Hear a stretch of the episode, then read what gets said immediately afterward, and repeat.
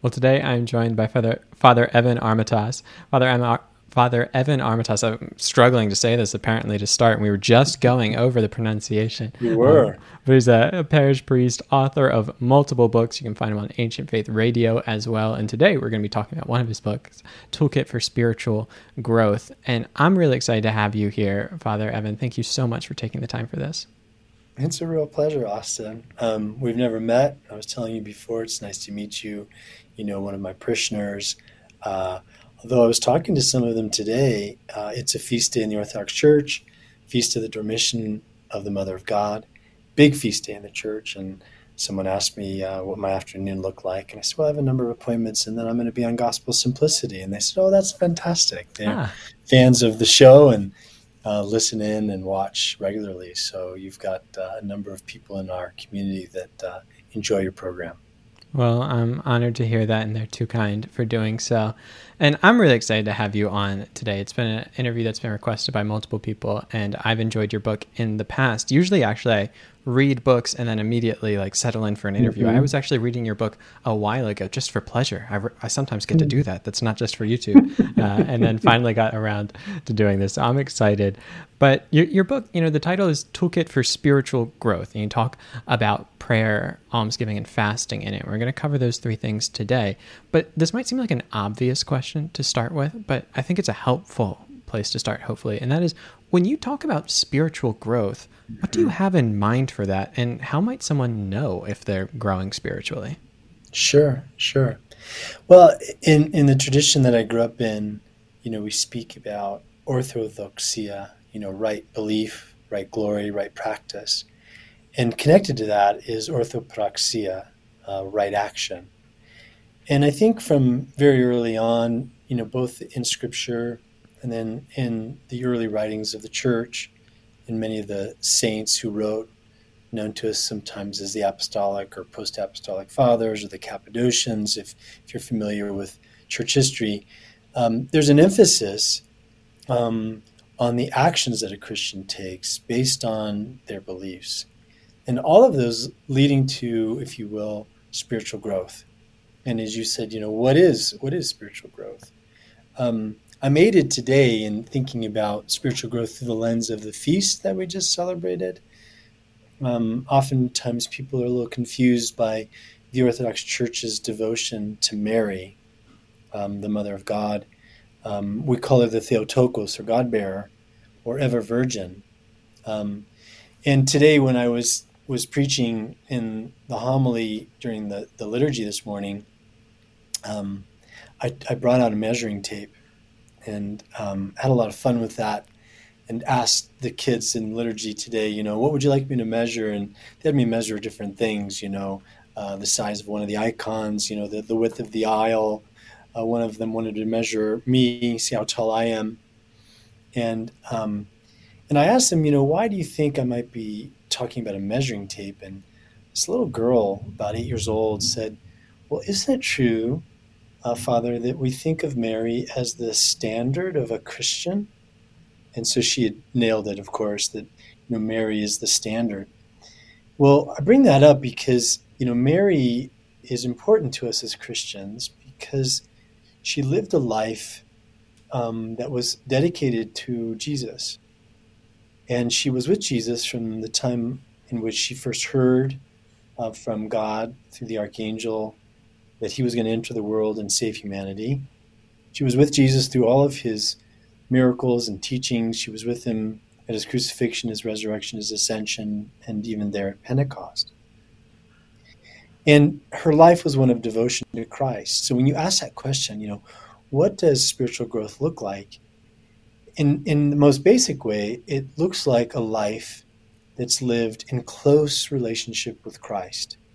Um, and these disciplines you know, prayer, fasting, almsgiving, all of them put us into a right relationship with our Lord.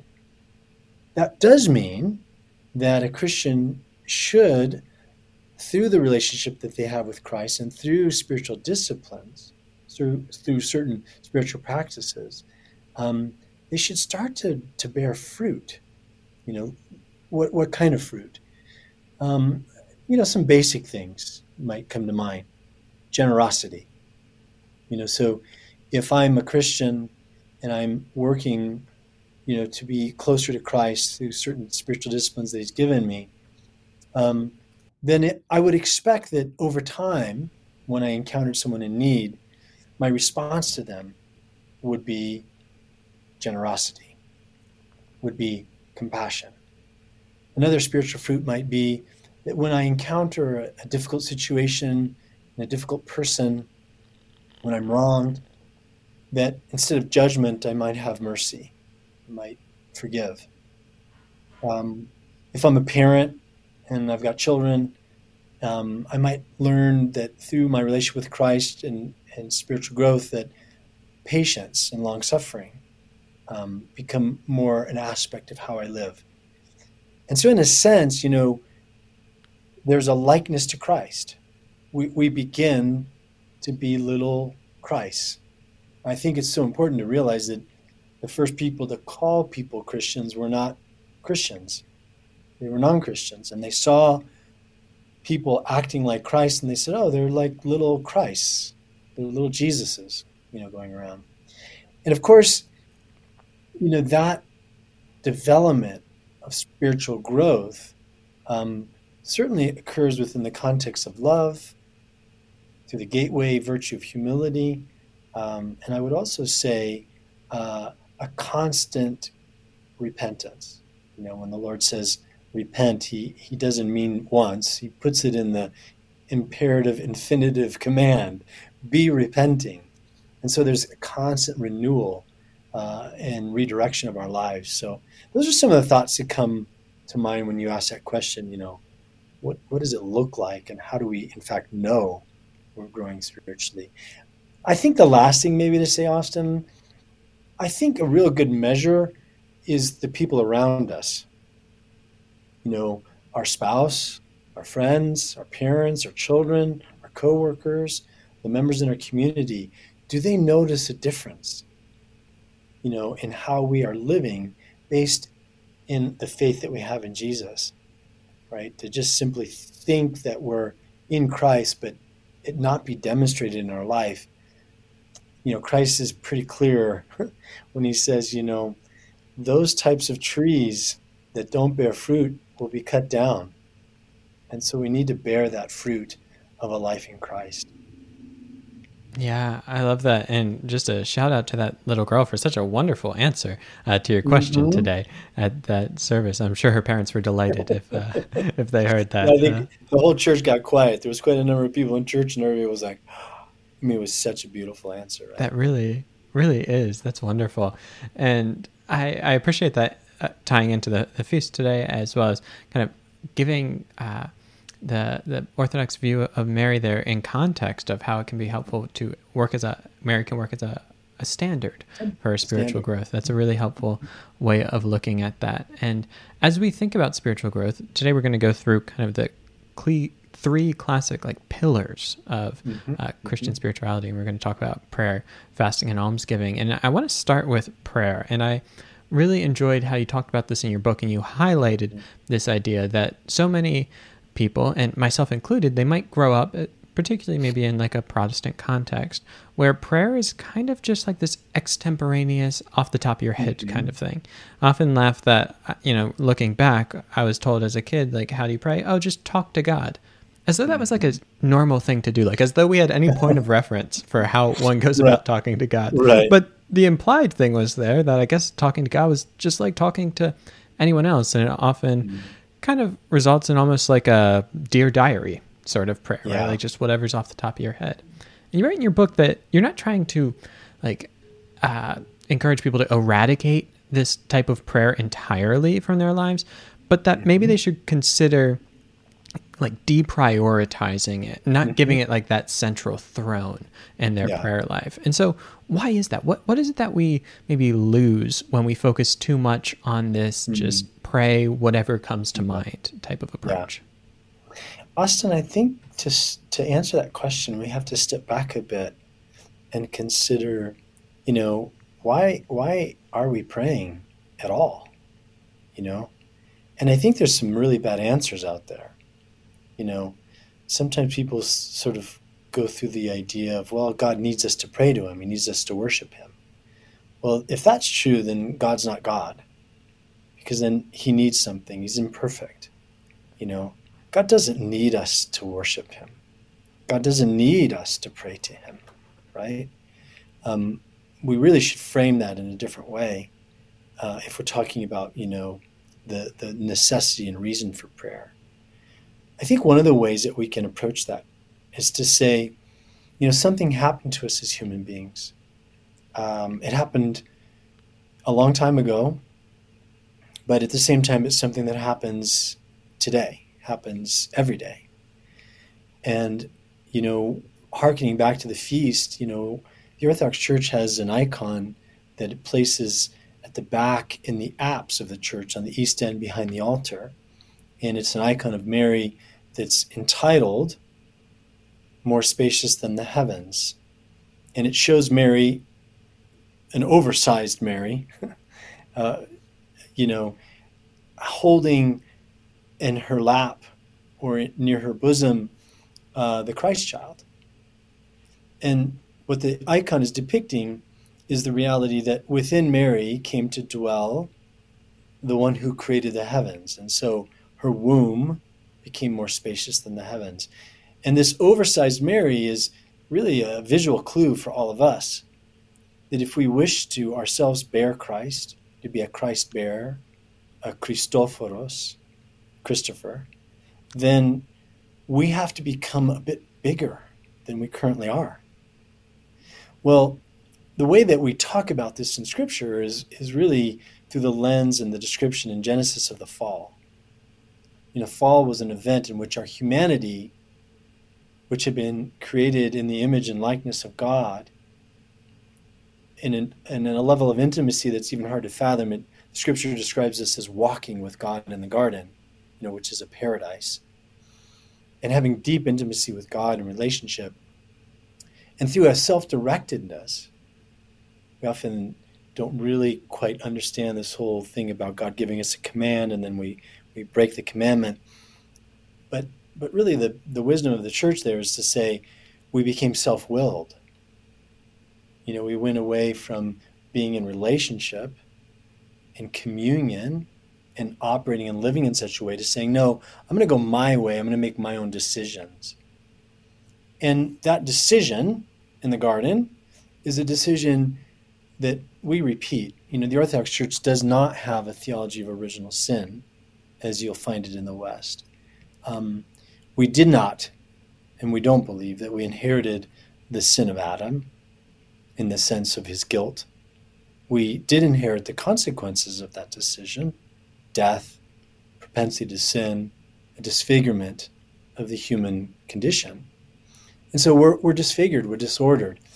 And if you think about what it means to be a human person, this is important to the, the rest of the book and, and really all of these disciplines. The human person is a mixture, a blend of the material and the immaterial, right? Body and soul.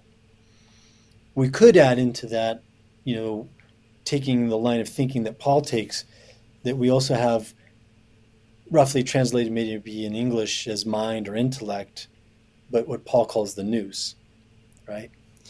Now, that kind of mixture and blend of a human person was rightly balanced, rightly ordered in the garden through self will and self direction.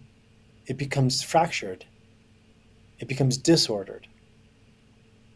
And perhaps our nous, our intellect, our mind, it no longer operates in the way that it should. I like to tell the story of you know, Native Americans in encountering Westerners expansion into, you know, what was traditionally Native American lands and seeing the behavior of certain people would sometimes say, those people don't think right, and they'd touch their hearts. You know, they wouldn't touch their head. And prayer is not so much given to us by God so that we can worship and adore Him, but it's therapeutic. God is trying to reorient and reunite how we think with our heart. And so some people have described prayer as the journey of 10 inches of getting the mind to descend into the heart, which is the longest journey in the universe. And so when you speak of, you know, contemporary or extemporaneous prayer, where someone just is speaking, um, let's say just whatever's on their mind, it seems as if what first needs to happen is a reconditioning. So if one begins with whatever's on their mind, whatever they're thinking, they may be wrong headed and wrong hearted about their prayer. So, for example, in Scripture, Christ asks us to pray first for our enemies. In liturgical prayer, that's ensconced. If you're using a prayer book and you're going through prayers, you pray first for your enemies. You don't pray first for your loved ones. Because God is reorienting us, right? Or you can think of it this way when Israel was given a prayer book, it was given the Psalms. And the Psalms expressed God's truth, poetically often, right? And Israel learned to sing and to memorize and to pray those prayers. And in so doing, it started to acquire, if you will, the heart of God, even the thoughts of God. We know Scripture says that his thoughts are not our thoughts, his ways are not our ways. And so, beginning with extemporaneous prayers or prayers that are whatever are on my mind or my heart, you just might be still operating in that disfigured and disordered way. Another example of that is when Christ himself is asked to teach his disciples how to pray, he doesn't say, whatever's on your mind. Instead, he gives them a liturgical prayer, right? He gives them a way to pray, a structure. Now, out of that structure, it's sort of like this. If you were to say to, you know, your child, I want you to go play golf, and you hand him a ball and a club, and you sit him out in the backyard, and you just let him go at it. Would they be able to hit a golf ball? Would they be able to hit it straight? Probably not. I mean, maybe if they stayed out there for days and days, but they might develop some bad habits. They might develop some habits that were hard to break. But instead, if you taught them how to swing a club, how to strike a ball, and then later on, after much repetition and practice, you turn them loose to play golf on their own, they might be able to do a bit better. And, and something simpler is going something similar is going on in, in the practical way in which the church teaches us to pray. It gives us a structure, and within that structure, it gives us freedom. But it doesn't start with here's all the freedom you want, and then later we'll apply some structure, right? So if you just think about it, um, praying with structure is a way to reorder our disordered existence. It's a way to reclaim and reshape who we are, the way we think. It brings a therapeutic model to the idea of prayer. And really, it's the biblical model. it's how God has taught his people through Scripture to pray. He didn't just turn them loose. Now, of course, within the church's long history of teaching and, and praying, people have learned through liturgical prayer, through structured prayer, to pray from their hearts, right? And to do so in a way um, in which they are now reordered and righteous, right ordered, you know. It's a long answer. Sorry about that, Austin. You do not have to apologize for that at all. That was a wonderful answer. And I think it painted a more compelling picture of prayer than maybe some people have encountered before because I think so many of us grow up with maybe a, a, deficient sense of the importance of prayer, right back where you started that answer, right? That we do it to get stuff out of God or because God likes it or some God needs mm-hmm. us to do it in some way. But rather that prayer is actually this, this therapeutic action that, that's helping us reorient ourselves mm-hmm. um, yeah. in, in, this beautiful way. And I think when we look at it that way, all of a sudden it's like, oh, prayer is, is more than I thought. And then hopefully recognizing the importance of prayer, we say, well, then how should I pray? Just like the disciples yeah. asked Jesus. I always love mm-hmm. the fact that they mm-hmm. asked that. Um, and he gave them a structured prayer to repeat. And speaking of structure, one of the things that jumped out to me in your book was that you write one of the biggest mistakes that we make when it comes to prayer is discounting our need for a place to pray. And yeah. I love that because again, I did not grow up. It was, you know, talk to God anytime, anywhere. And again, not that we're saying you can't do that. No, but that, that, there's a value in establishing a place. Can, can you talk to this a bit mm-hmm. about why that's so important? This video is brought to you in part by Faithful Counseling. Faithful Counseling is an organization of Christian counselors that exists to help you get the help you need. You can find them by going to faithfulcounseling.com slash gospel simplicity. And when you use that link, which you can find in the description down below, you will get 10% off your first month and they'll pair you up with a licensed mental health counselor in under 48 hours. Once you've been paired up with a counselor, you can reach them via instant message, phone call, video call, and more. I think you will really enjoy this, and I think it could be the first step on your journey to greater mental health. And mental health problems affect all of us religious, non religious, old, young, every demographic feels the weight of mental health. But there are resources available, and you don't need to go through this alone, which is why I encourage you to reach out to the amazing people at Faithful Counseling by using that link, faithfulcounseling.com slash gospel simplicity, and taking your first step towards healing and wholeness in your mental health. Yeah. Well, first of all, you know, whenever we start to think about answers to these types of questions, it's good to reference ourselves back to the life of Christ. Um, Christ went to places to pray. You know, he went to a deserted place. He went to the synagogue. He he went to the temple to pray. Um, he used places to pray. Um, and of course, as you said in asking the question, we're not saying one cannot pray wherever one is. Of course, one should pray wherever one is. But having a place of prayer has always been important to people of faith. Um, one of the things that strikes me, I think it's Genesis 12. I'm going completely from memory here, but it's, you know, when God encounters Abram, who later is renamed Abraham, he tells him to get up and go to a place that I will show you. He's going to direct him to a place.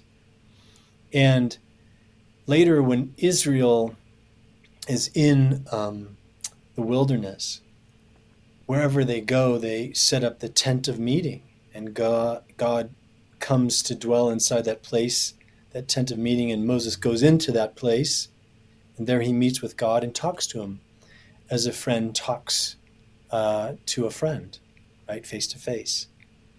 Later, in the gift of the Holy Spirit at Pentecost, we know that that place um, is now within us.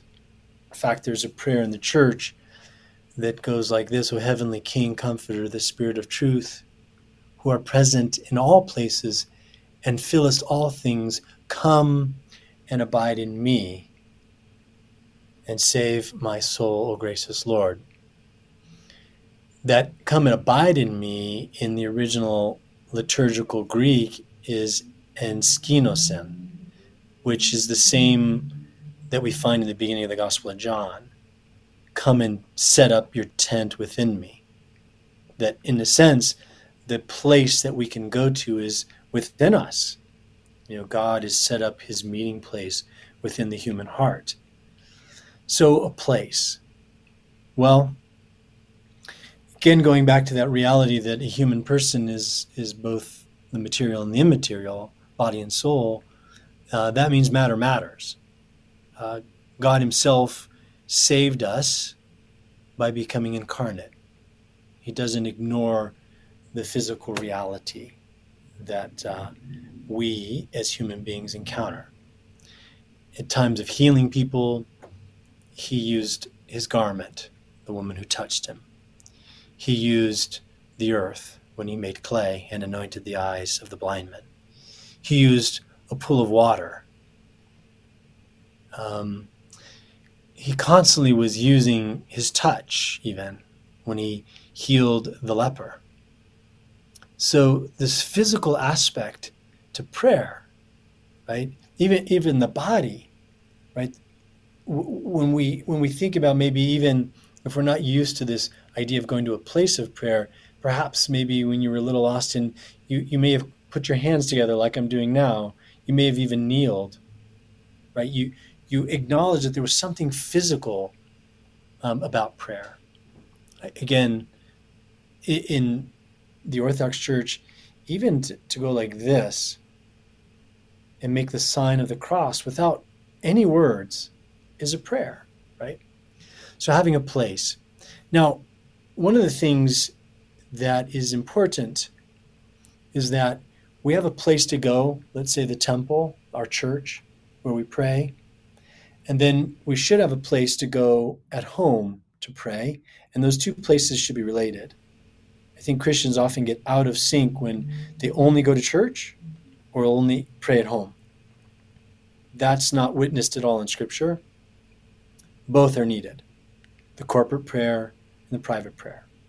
And in both places, there is a place, or both corporate and private prayer has a place of prayer. And in our homes, our homes can be like a little church. And we can have a little altar where we bring our prayer to God.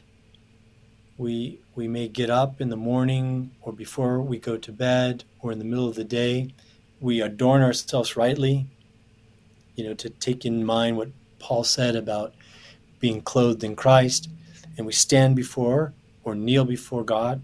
I don't think one should sit when speaking to God. Of course, if you are sitting and you pray, it's okay, but you know, if you're going before God, it's good to, to get the body to participate. And standing or kneeling was always the position that Christians prayed in, and even with hands uplifted was was also what Christians always did. And I would say in our homes we have places where we do certain things. You know, we don't eat in our bathrooms and we don't sleep on our kitchen tables. And we don't take showers in the garage. And so there should be a place for prayer. And that's not to say that the whole house can't have um, prayer in it. But, you know, it's important to have a place to go, to make our pilgrimage, to have a sacred space that calls us to prayer in our homes. You know, so for me, to have a cross on the wall, to have a lit oil lamp, to have a prayer book, scriptures, maybe a prayer rope, in my walk with Christ, to also have an icon of Him, like you can see maybe oh, it's over on this side, an icon of, of the Good Shepherd, but I have an icon in my my bedroom of Christ, where I can go and I can collect myself before God and pray.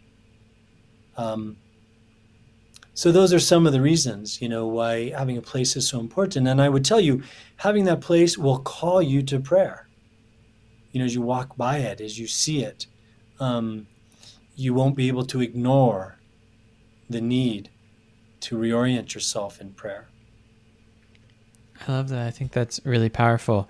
And I think so many of us, even today and over the past couple years, as people have like worked from home and they're realizing how it's been odd to blur the space uh, of work and home and needing to designate spaces for work. So too in our prayer lives, right? That we mm-hmm. want to have spaces for things, and we're realizing that that's actually really important just for how we function, and even more so with something mm-hmm. like prayer here. I want to pause just for a minute to uh, get into kind of the practical side as we end our mm-hmm. portion on prayer here and just say like if someone is listening to this and they're saying like, wow this seems like a really compelling picture of prayer to me and I, I want to start praying in maybe a more structured way and mm-hmm. i want to maybe adopt a, a rule of prayer or something like this mm-hmm. but they're like i have no idea how to get started this is completely different than how i've done it in the past what is just some practical advice you'd give for someone yeah. in that position you know, there's a very early Christian document called the Didache. You can look it up online. D I D A C H E, uh, the Didache, early century, first, maybe second century document. Can't remember right now exactly the year in which it was um, written that stipulates how many times to pray and what to pray in a very basic way. So we know from very early on, Christians were structuring their prayer in a certain way and praying certain things. One of the most basic things that Christians have always done is to use a psalter. A psalter is a elegant way of talking about the book of Psalms, but the book of Psalms being ordered into settings. The ancient word was kathisma or kathismata, settings of the Psalms. You can go online and purchase a psalter, and the instructions on how to use it are there. So, using the psalter is one way in which people can begin to pray in a structured way. Um, the Lord's Prayer, that's something that Christians should pray every day, multiple times during the day. That's, that's a simple way. Uh, one of the most simple and basic structured prayers that people can begin using is the Jesus Prayer. There's lots of literature out there, the prayer of the heart, it's often called. The short form is, Lord, have mercy on me. The longer version, and there's some derivations, but the longer version is, Lord Jesus Christ, Son of God, have mercy upon me, a sinner. And that can even be incorporated with one's breath. So you could breathe in with, Lord Jesus Christ.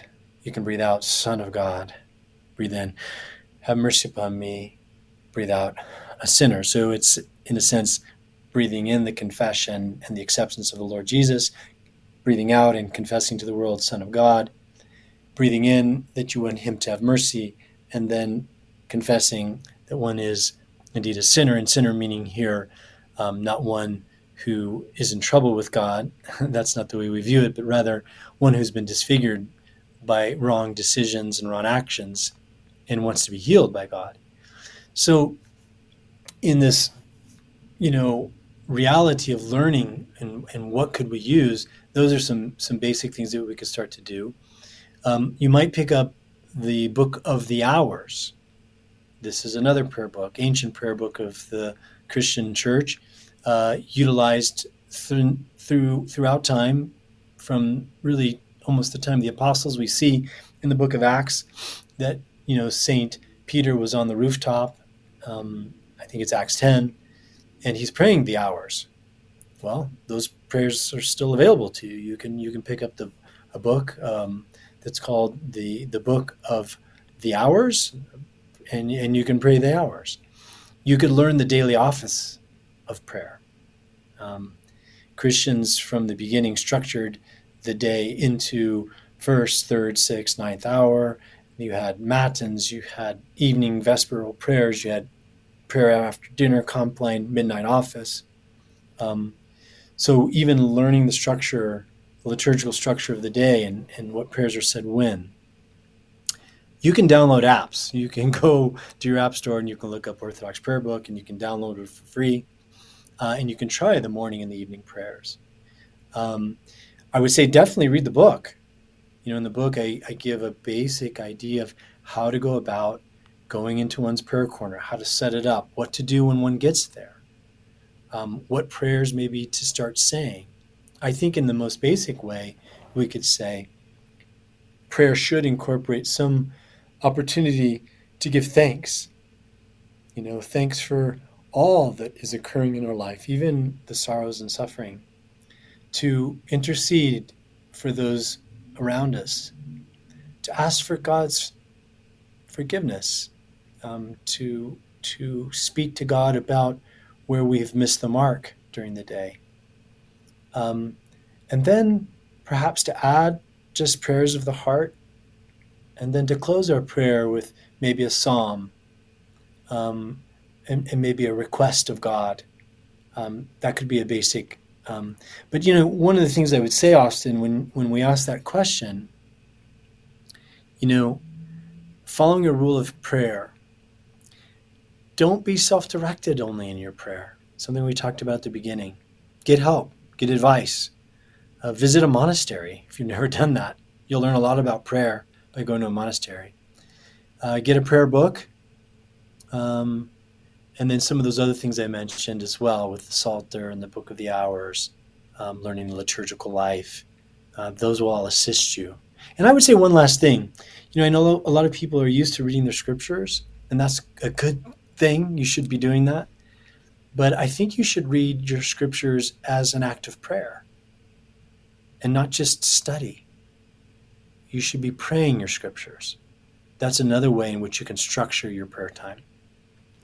Well, there's just a, a treasure trove of information there that people can can take on. And I imagine you would probably encourage people as well. It's not that they have to do each one of these things no. every day, like to start to start somewhere.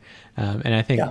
that'll probably be the, the wise advice they'll encounter, um, you know, as they should seek advice mm-hmm. from others on starting where they are and finding some structure there.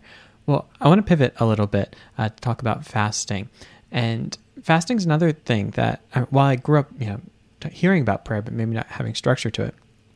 On the other hand, with fasting, if I heard about it at all, which was rarely, it was often brought up as like, hey, it's fine to do that, but just don't go think this like makes you more spiritual or something like that. There was almost mm. a, a, reticence around it, which was just kind of a fascinating little thing. And talking to other people, I hear similar experiences, especially in the kind of evangelical world that I grew up in. But throughout scripture and Christian history, we see fasting all over the place.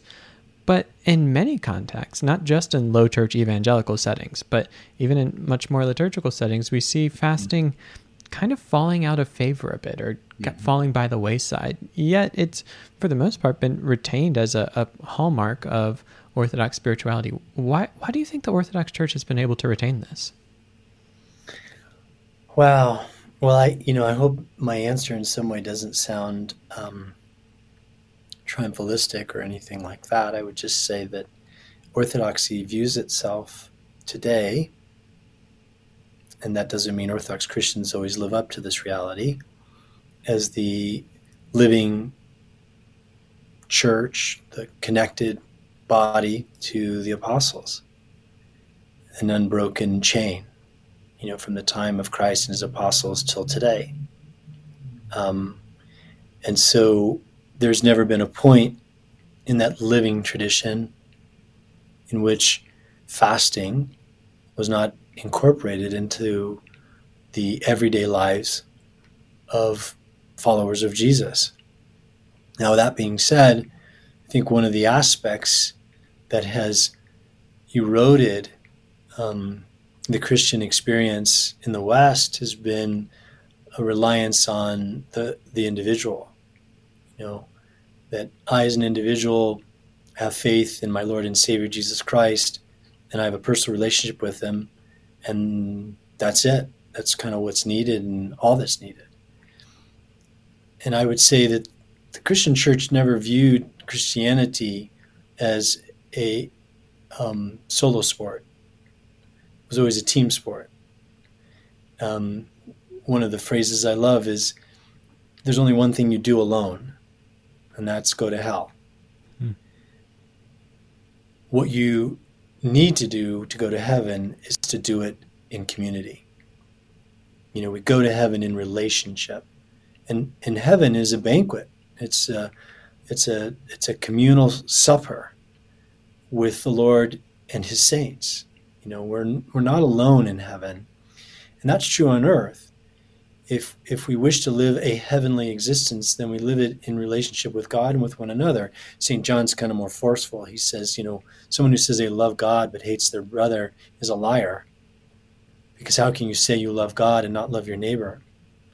So fasting, fasting is communal in the church. It's one of the reasons why I think it's retained its place because we do it together.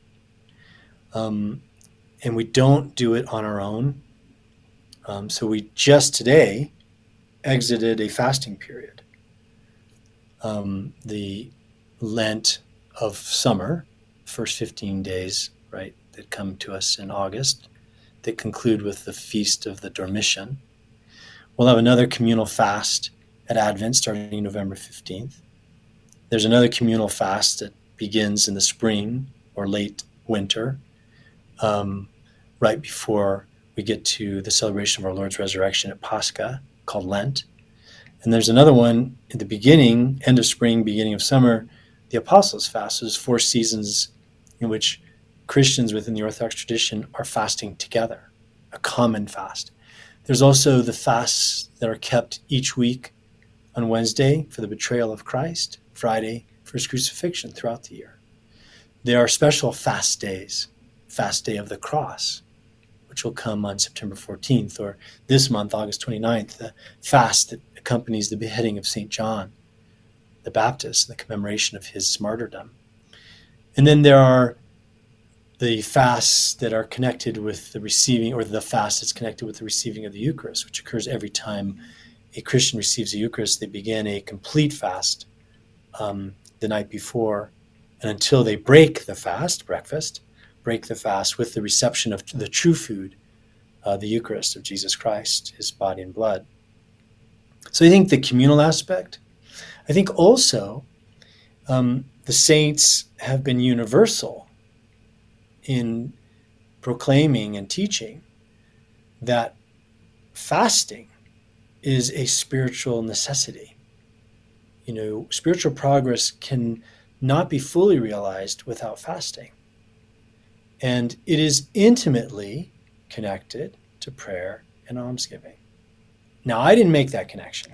the Lord Jesus did in Matthew 5 through 7. And what I think so in, powerful in, in, his, in his introduction to these spiritual disciplines is he says it this way when you fast, he doesn't say if, it's assumed. And we, we know later when, when his disciples are questioned why they don't fast, or he's questioned why his disciples don't fast, he says, Well, they can't fast now, the bridegroom's with them. But the day will come when the bridegroom will be taken away, and he's referring to himself through his crucifixion and his ascension. And in that day, my disciples will fast.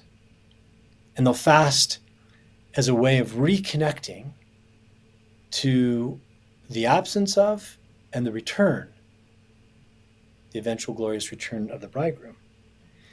And, you know, in addition to that, we, we need to understand that, you know, if I if I say prayer, fasting, almsgiving, and I make it like a little stool, and I remove one of those legs, and it's just prayer and almsgiving, it's going to wobble and topple.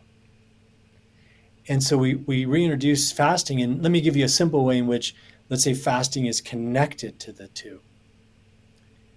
If you try and pray on a full stomach, if you try and pray when you've indulged every passion, every appetite that you have, you're going to find prayer will elude you. I know that one of the early pieces of advice I received from a older, wiser priest was before you pray and before you hear confessions, make sure you fast. As we reduce what the body needs and desires, it allows for the spirit to take a more prominent place. In another way, fasting is connected to almsgiving. As I reduce what I consume, as I reduce my, my appetite, that excess is then given to the poor. So I think, you know, in many ways, fasting was just so incorporated into the life of faith, um, and there has no been any relaxation because the theology and the understanding of its purpose and place is so ensconced in the life and liturgy and cycle of the church that to remove it, you know, you would you would pull a thread out of that tapestry, if you will, that is the church, and the whole thing would sort of unravel um, as opposed to being viewed as sort of an add-on or you know a, a selected uh, spiritual discipline if one so chooses. And also to be honest um, when we speak about fasting in the orthodox church there is a wealth of tradition in a positive sense a wealth of experience a wealth of witness to what that means. And so one can learn through others and their experience and the wisdom of the church on how to do it but to avoid the legalism and the idea of sort of a work based salvation that maybe might creep into another person's mind or heart when they are divorced from that living tradition and connection with the apostolic church. That's super helpful, and you anticipated, I think, a little bit where I wanted to go there, which is wonderful.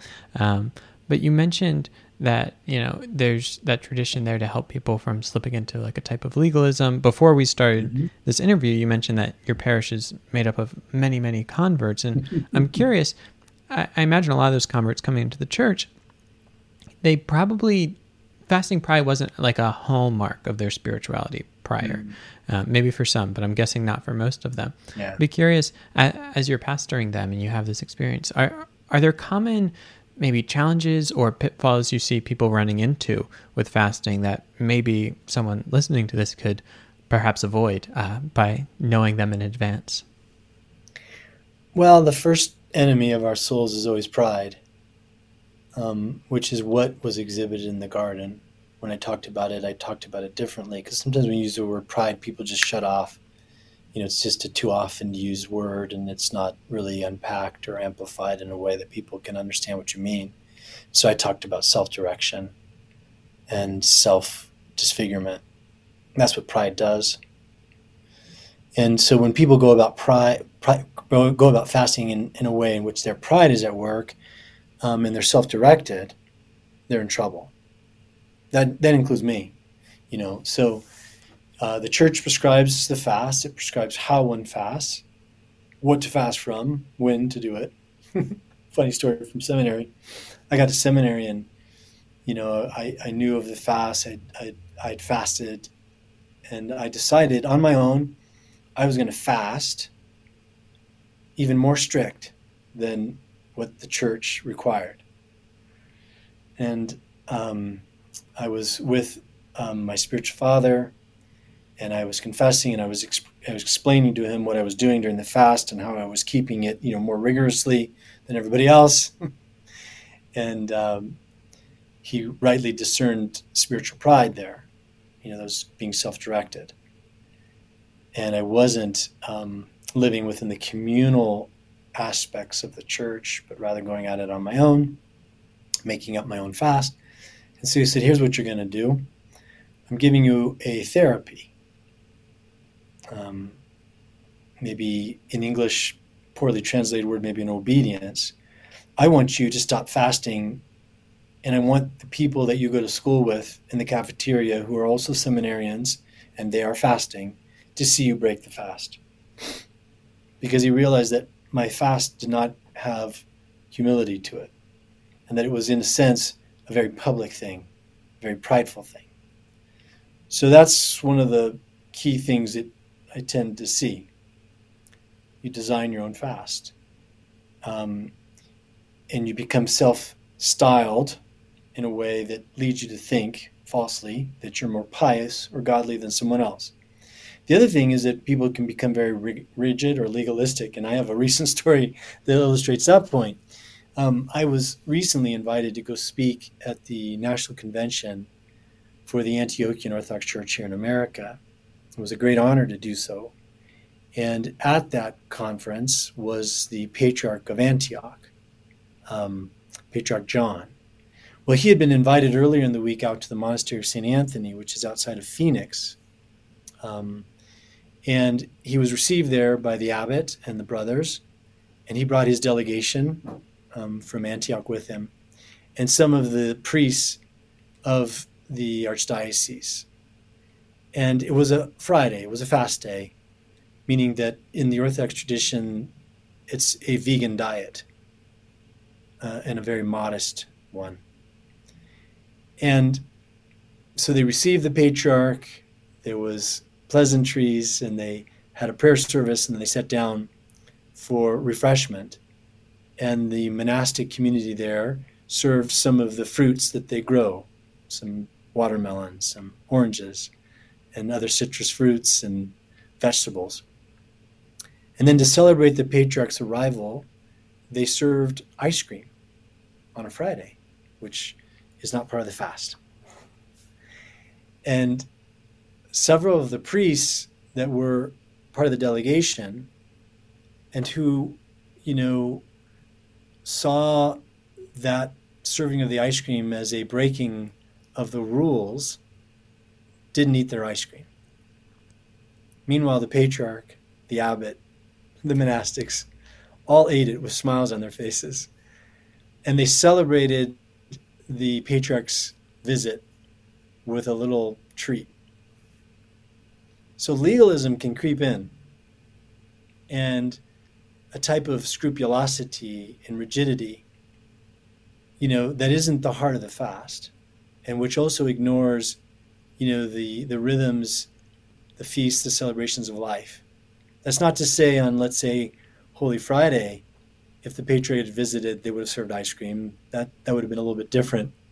But here it was, what we would call an ordinary Friday. There was no special fast or feast going on, and they made ice cream.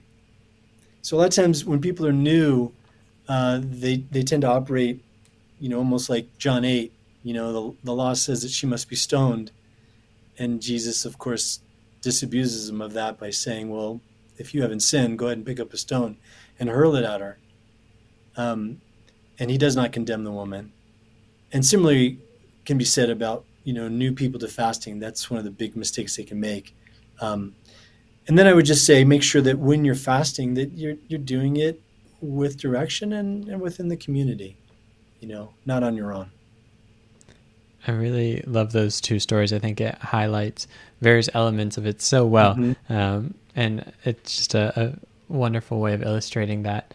Well, last but most certainly not least, uh, we we come to almsgiving, and mm-hmm. almsgiving is a, a word that probably people don't say in their you know, normal day to day life no. uh, outside of perhaps the church. Um, and so perhaps we can talk about just a little bit of what it is.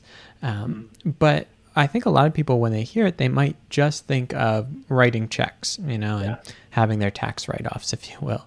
Um, and, and, while financial giving is part of almsgiving, is an important part of the Christian tradition, you write that something powerful happens when almsgiving involves also gaining proximity with those in mm-hmm. need. And I thought this was a really interesting point and way of getting into this conversation of what almsgiving mm-hmm. encompasses. Mm-hmm. So, could you yeah. elaborate on yeah. what almsgiving is and why this proximity angle is important? Yeah. You know, in scripture, there are several points in which we hear the Lord Jesus having compassion on someone you know, whether it was the leper I mentioned earlier that he healed by touch, he had compassion.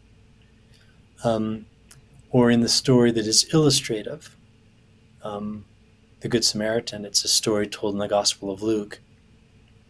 And the word compassion is used when the Good Samaritan sees the man that has been robbed, beaten, and left for dead.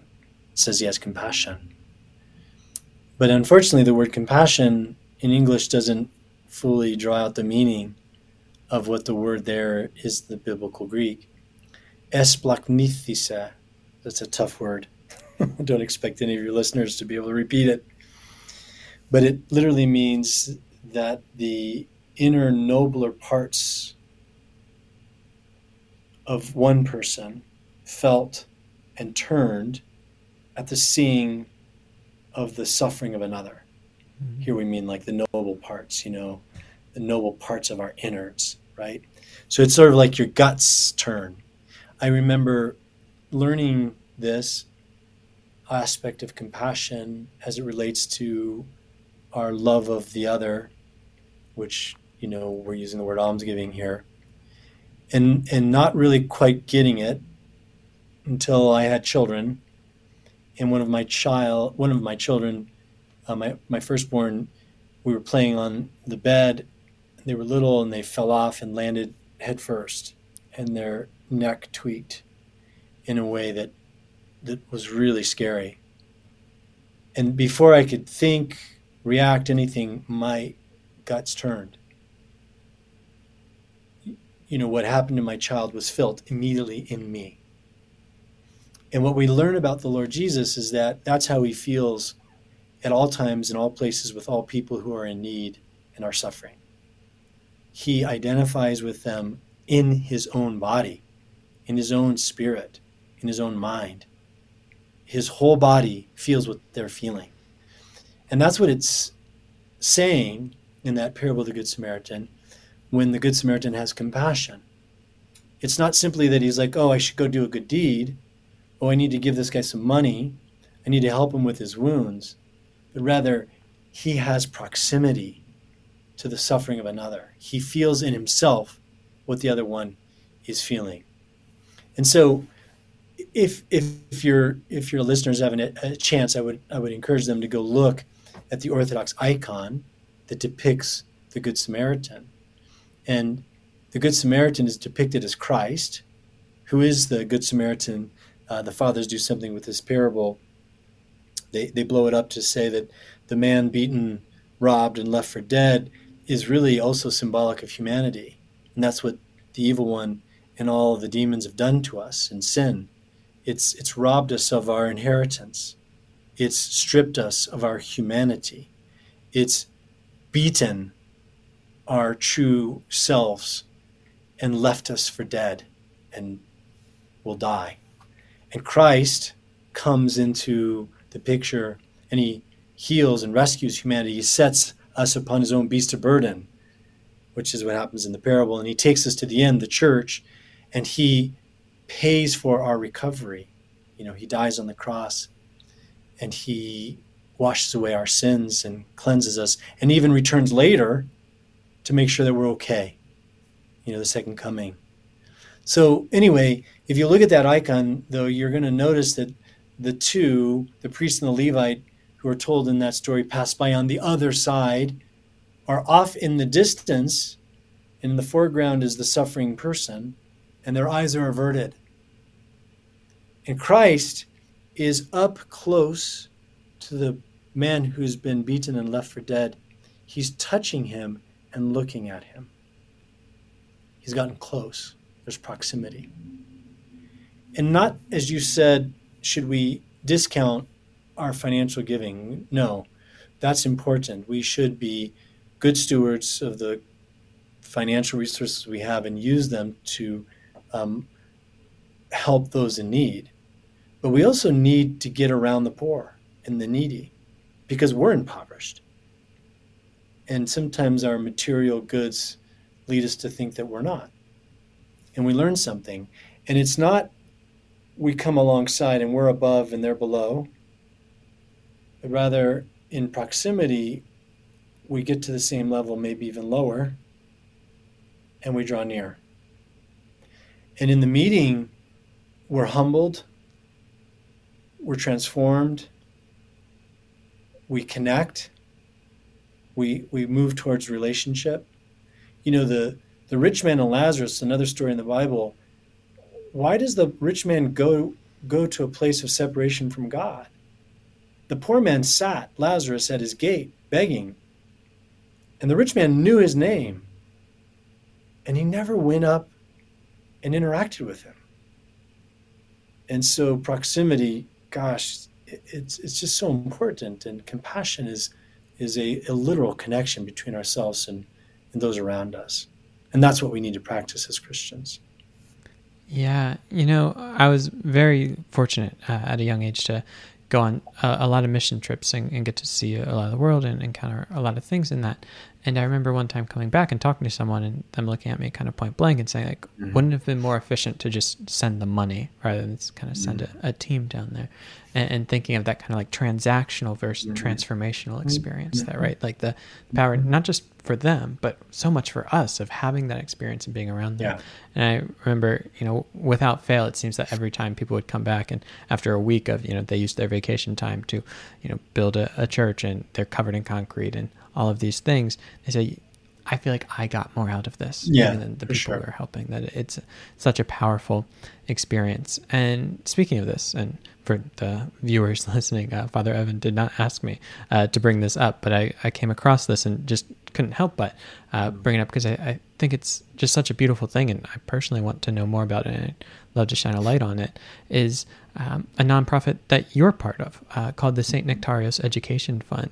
And I think it's just so fitting as we're talking about almsgiving. Could you talk a little bit about what this is, maybe how it got started, and what, what the work they're doing today is? Yeah.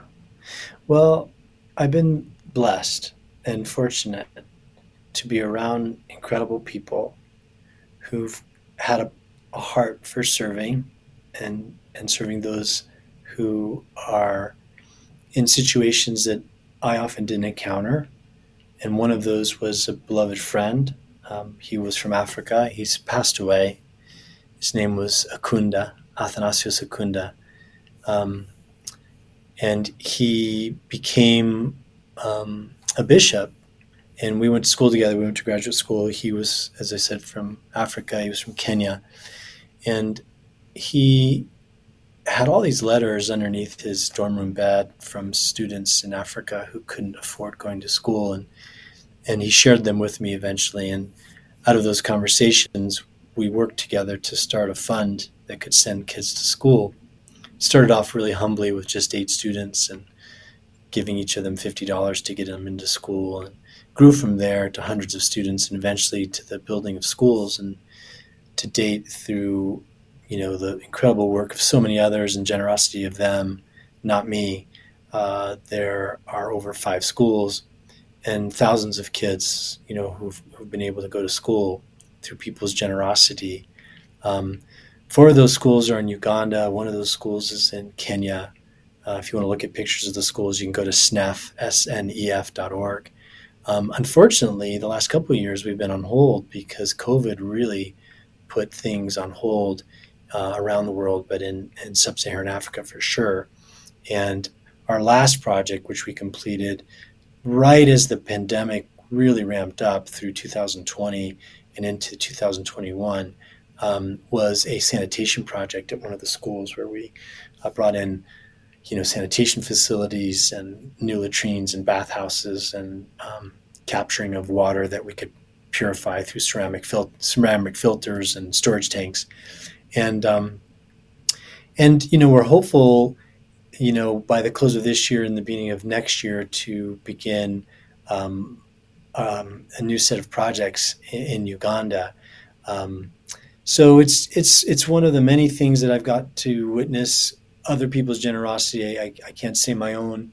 Um, that along with another one that is a recent project. I, I know you didn't ask me, but I'm going to shine a spotlight on it Please as do. well. It's called yeah, Panaghia's Pantry. It's a it's a feeding program in rural Ecuador um, where we provide uh, family meal kits to around 100 families per week. And uh, if people are interested in that, they can they can go to uh, the Facebook page for um, Saint Spyridon Philoptochos, P H I L O P T O C H O S, or just look up Panaghia's Pantry, P A N A G H I A. Uh, Philoptochos is uh, the Greek word for lover of the poor. Panagia is the word for the Mother of God, the All Holy Mother of God. Um, but Panaghia's Pantry, or now Panaghia's Ministries, which also now does medical um, assistance and, and housing assistance, um, and, and two beautiful people that are living with the rural poor in Ecuador, Bill and Patty Kermitis. Um, but you can also go to St. Spyridon's website and go to our donate page and see Panaghia's Pantry in there. It's about $25 a month to, to assist a family there. Those are two projects of, of many that I've been a part of that really, not me, others, uh, I've just been a part of them and, and to be part of seeing people's generosity and love uh, for, for others that you know, and then visiting them, whether that's also Project Mexico, it's another thing that's near and dear to my heart, and the St. Innocent Orphanage that people can look up. We've got a full time missionary down there as well. So, you know, such an important thing to get involved in. Find, find your place, find your, your way uh, of sharing the love of God directly with those in need.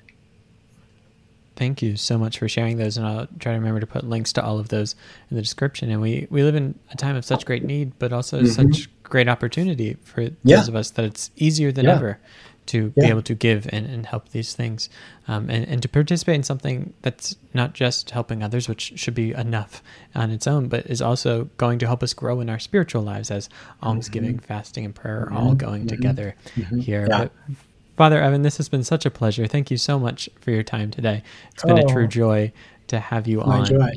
Um, well, I, wanna, I, I, know that we didn't get to everything. I tend to be too long winded, but I no I worries at all. The opportunity to just visit with you, Austin, and as I said, there's lots of people that are benefiting from the work that you're doing. May may God continue to bless the work of your hands for His glory, for the building up of his church, for the salvation of souls, and the transformation of people's lives. So thanks for doing what you're doing. It is absolutely my pleasure, and it was uh, a, joy to have you on. I'll have links to all of it. And the good news is that uh, even though we may not have gotten to everything today, people can find your book, which I'll also have yeah. in the description if they want to learn more. Uh, but Father Evan, this has been a pleasure, and thank you so much for your time. Uh, say thanks to everyone who watches this time sometime in the future as well. I don't take your time lightly. And until next time, be on the lookout for more videos. But far more importantly than that, go out and love God, love others, because truly, above all else, that will change the world.